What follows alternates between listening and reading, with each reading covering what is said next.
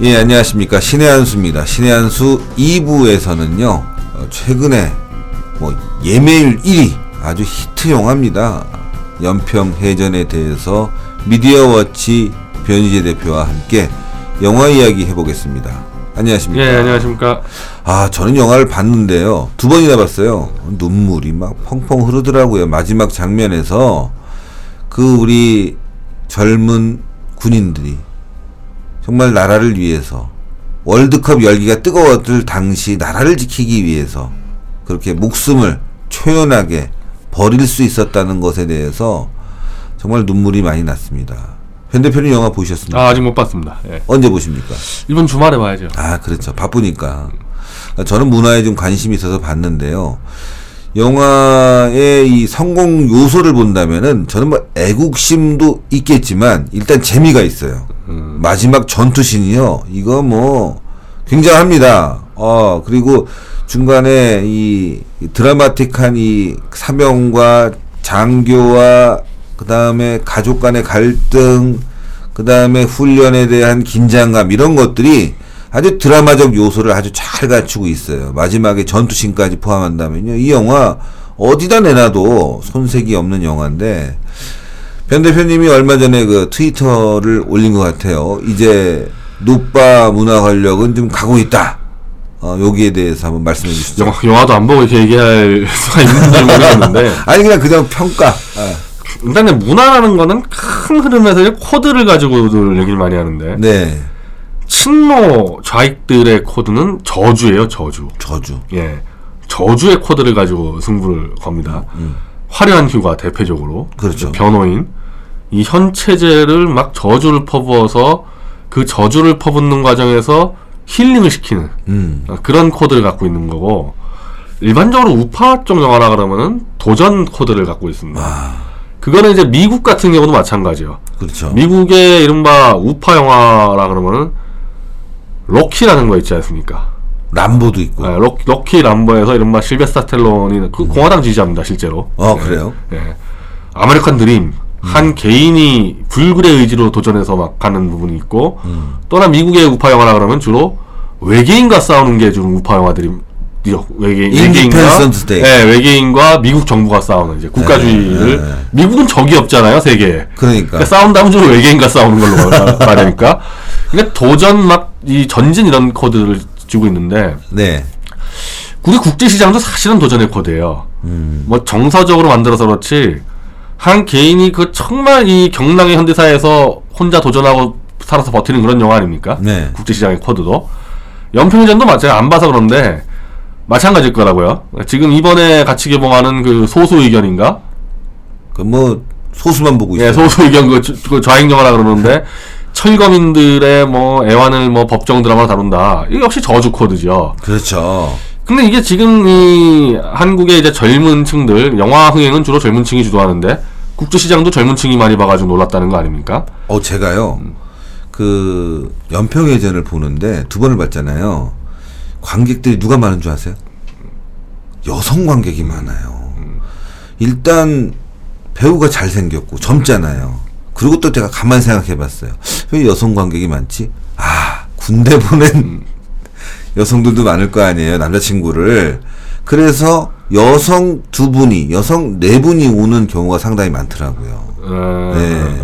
그러니까 약간 그 여러 가지 코드가 다르지만 예를 들어서 국제 시장은 가족과 함께 세대 간의 갈등을 해소하는 차원에서 역사를 바라보는 점이 있다면은 연평해전은 지금 살아가는 우리들의 모습, 특히 젊은이들의 모습을 우리 그 젊은이들이 과- 함께 공감하고 또 조금 더 나간다고 한다면은 지금 얘기한 우리 이제 애국적인 관점 이런 부분도 같이 포함돼서 굉장히 누구나 즐길 수 있는 그런 영화 같아요. 그리고 최근에 또 이제 뭐 병영 문- 병영 생활 문제가 많이 이슈가 되고 그렇죠. 방송에서도 병영을 다루는 이제 체험 프로그램도 많이 있다 보니까 어. 그런 병 군사 아, 군대 병영 이런 데 관심도도 아마 영향을 미칠 것 같고 그렇죠.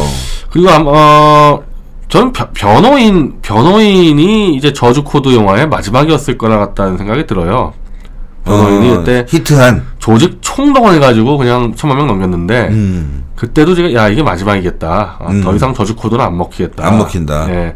왜냐면 이제 그거 가지고 해- 현실이 해결 안 된다는 거 알기 때문에 맞습니다. 그게 마치 이제 이 정치적으로 보면은 2010년도에 그 무상급식 무상 파퓰리즘이 휩쓸었다가 네. 지금 왜 무상 얘기 안 나오겠어요? 네. 무상 가지고 안 된다는 거를 이제 알고 있는 거거든요. 음. 젊은층이.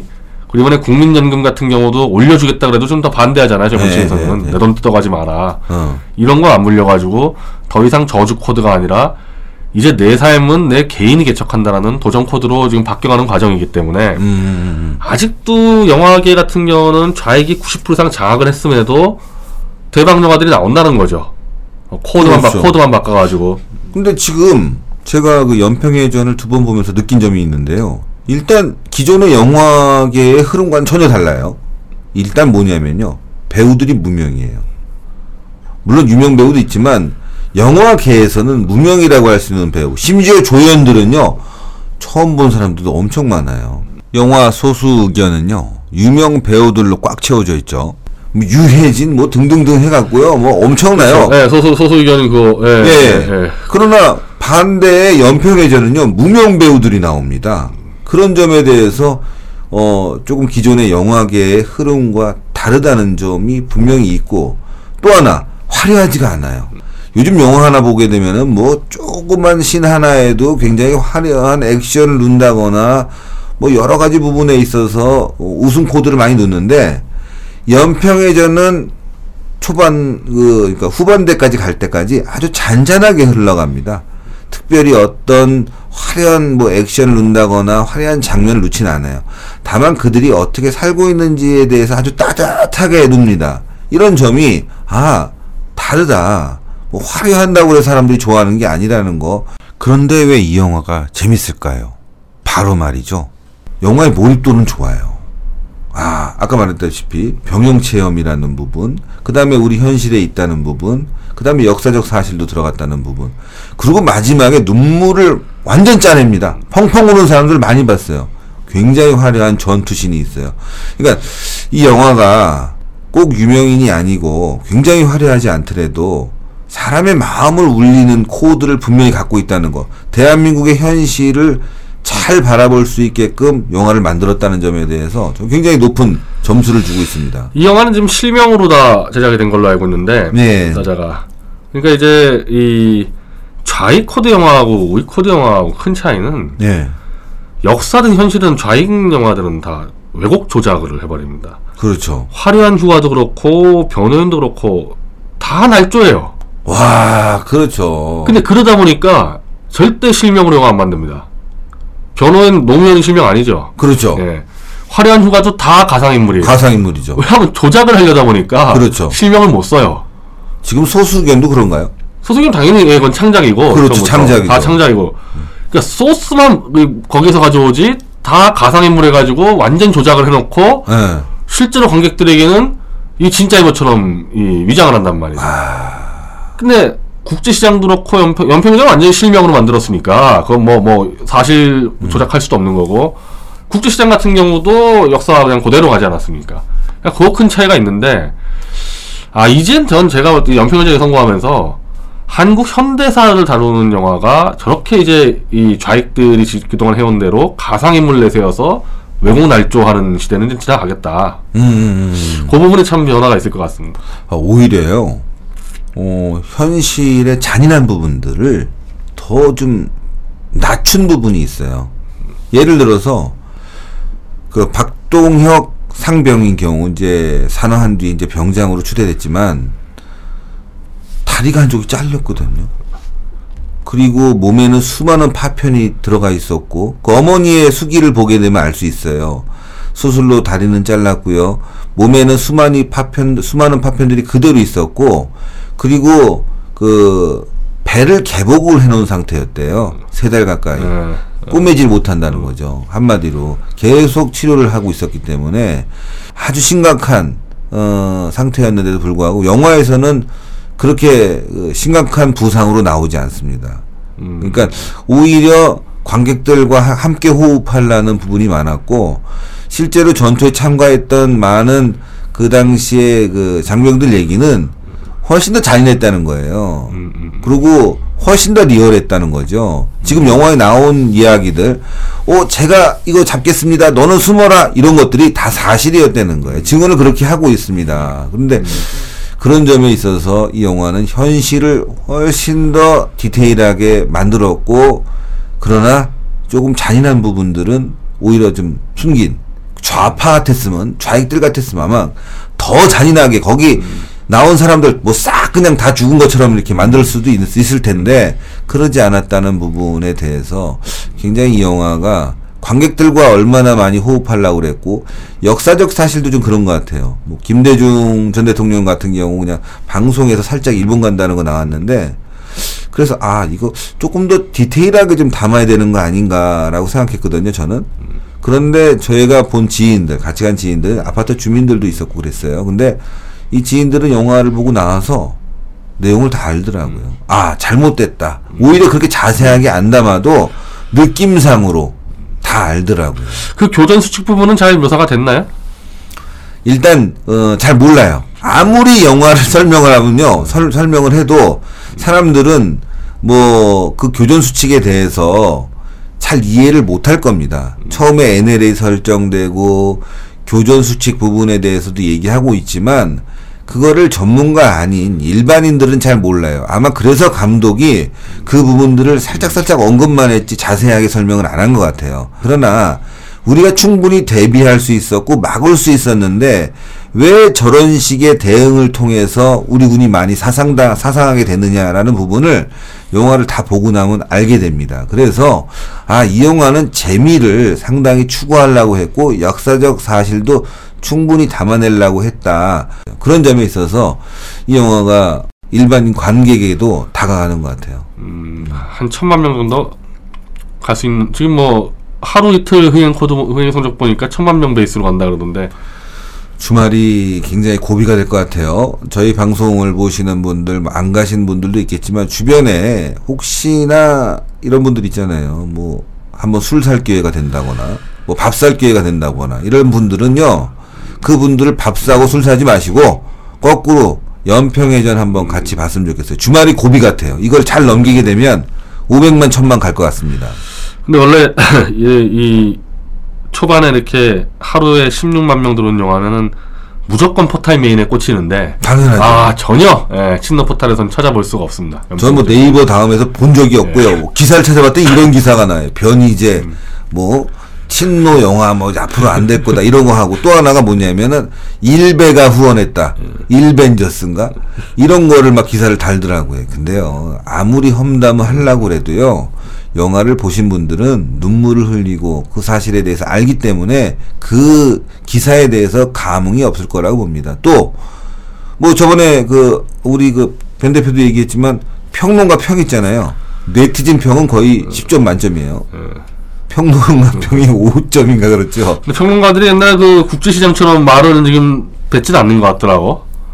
왜냐하면 거기다가 한마디로 얘기했다가 뭐 그때 어, 또 흥행 더 키워줬다 하든지 네. 아예 그냥 언급을 안 해버리대. 예, 그런 것 같아요.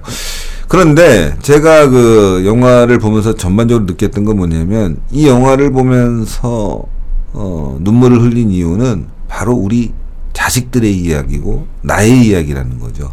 국제 시장은 조금 동떨어져 있잖아요. 아버지 시대의 이야기를 보는데 이거는 누가 봐도 우리 시대의 이야기예요. 그래서 사람들이 굉장히 공감하는 것 같고 제가 놀란 게 하나 있는데요. 자막이 올라가잖아요. 끝나고 난 뒤에 아무도 안 일어나요. 예, 진짜로 아무도 안 일어나고 그거를 끝까지 다 사람들이 봅니다. 그리고 마지막에 이제 타이틀로 그 다 올라갈 때 조금씩 일어나는데 중요한 게 사람들이 영화 끝나고 나면 막 떠들면서 나가잖아요. 조용히 마치 무슨 예배당 온 것 같아 예배당 예배당 온 것처럼 조용히 나가고 영화가 시작될 때도 마찬가지예요. 보통 영화가 시작하면 뭐 출연진 감독 이렇게 올라가잖아요 타이틀롤이 그때 뭐 좀뭐 음악이 나오는데 이 영화는 특이하게 그거 올라갈 그 자막이 올라갈 때 아무 소리도 안 나요. 조용히 올라갑니다. 그런데 아무도 떠들지 않아요. 처음부터 사람들에게 던지는 메시지가 무어 아주 소리야 소리 없는 메시지가 강해요. 끝날 때도 마찬가지고 그래서 나가다가 사람들이 굉장히 조용히 나가면서 이제 그 밖으로 나 화장실 쪽으로 나가잖아요. 비상문으로 나가게 되면 그때부터 얘기를 좀 하는 걸 들었는데 다들 하는 얘기가 아 정말 그 감동적이다. 영화 참 잘 만들었다. 이런 얘기를 하면서 나가죠. 예. 보시게 되면 아주 뭐 그냥 그냥 감동의 도가니입니다. 뭐 무슨 뭐 아마 10년간 영화 보면서 이렇게 울어보기는 제가 처음인 것 같습니다. 제가 아니 10년도 아니네요. 어 40년간. 40년. 네, 40년간. 제가 엄마 없는 하늘 아래 엄마랑 같이 보면서 울고 그 이후에 처음인 것 같아요. 정말 펑펑 웁니다. 예, 진짜로 한번 보시면 알, 알게 될 거예요. 왜 사람들이 이렇게 많이 울었는지. 정말 주말에 저도 보러 가겠습니다. 예, 그래서 변 대표가 또 문화 전문가시다 보니까 이런 부분에 대해서 꼭 보시고 말씀을 해줘야 되겠지만 앞으로 그 내년이죠. 이제 뭐 올해는 뭐 다른 영화 계획이 없지만 지금 만들어지고 있는 게 뭐 이승만 대통령의 영화를 준비를 누가 하고 있다. 서세원 씨가 준비하다가 좀 빠떨어진 것 같고, 빠졌나요, 서서원, 서서원 씨는? 예, 예 네. 빠졌고 지금 뭐 한 목사님이 주도하시는 것 같고, 어, 정광 목사. 예. 만약에 이런 아이템으로 영화가 나온다면 대박 친다. 뭐 그런 게 있을까요? 저는 사실은 만화가들하고 이거를 좀 많이 얘기를 했었는데 대한민국 대한민국 아니죠 이제 때문에 한반도 역사에서 중원을 정벌하러 간 적이 딱 한 번 있습니다. 네. 발해 때 대조영의 아들 이대 무왕이 음. 당나라 중원을 점령하러 들어가서 네. 굴복을 시켰어요. 아.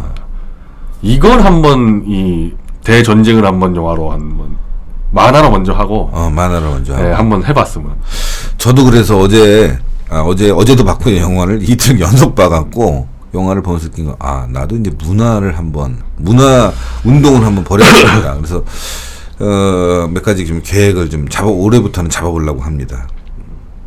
그래서 내년에는 내년에는 새롭게 영화 아 이런 거 사실 제가 기획은 여러 번 했었는데 네. 다안 됐는데 김정은 암살하는 영화 근데 그게 나왔잖아요 미국에서 미국에 나왔어. 그래서 저희가 김정은을 내부에서 쿠데타해서 암살해서 통일을 이루는 만화를 한번 기획을 한 적이 있었어요 아, 아니 저는요 최근에 그 보수파 그 문화 연예인들하고 연극인들이 모여갖고 우리도 이제 좀 제대로 된 그 애국적인 문화 활동을 하자라고 단체를 결성하고 좀 지원을 받아보려고 새누리당에 좀 부탁을 했는데 주겠다는 회사는 아주 적극적인데 새누리당이 아주 그냥 아니 세상에 어떻게 더 나쁘게 얘기할 수가 있어요?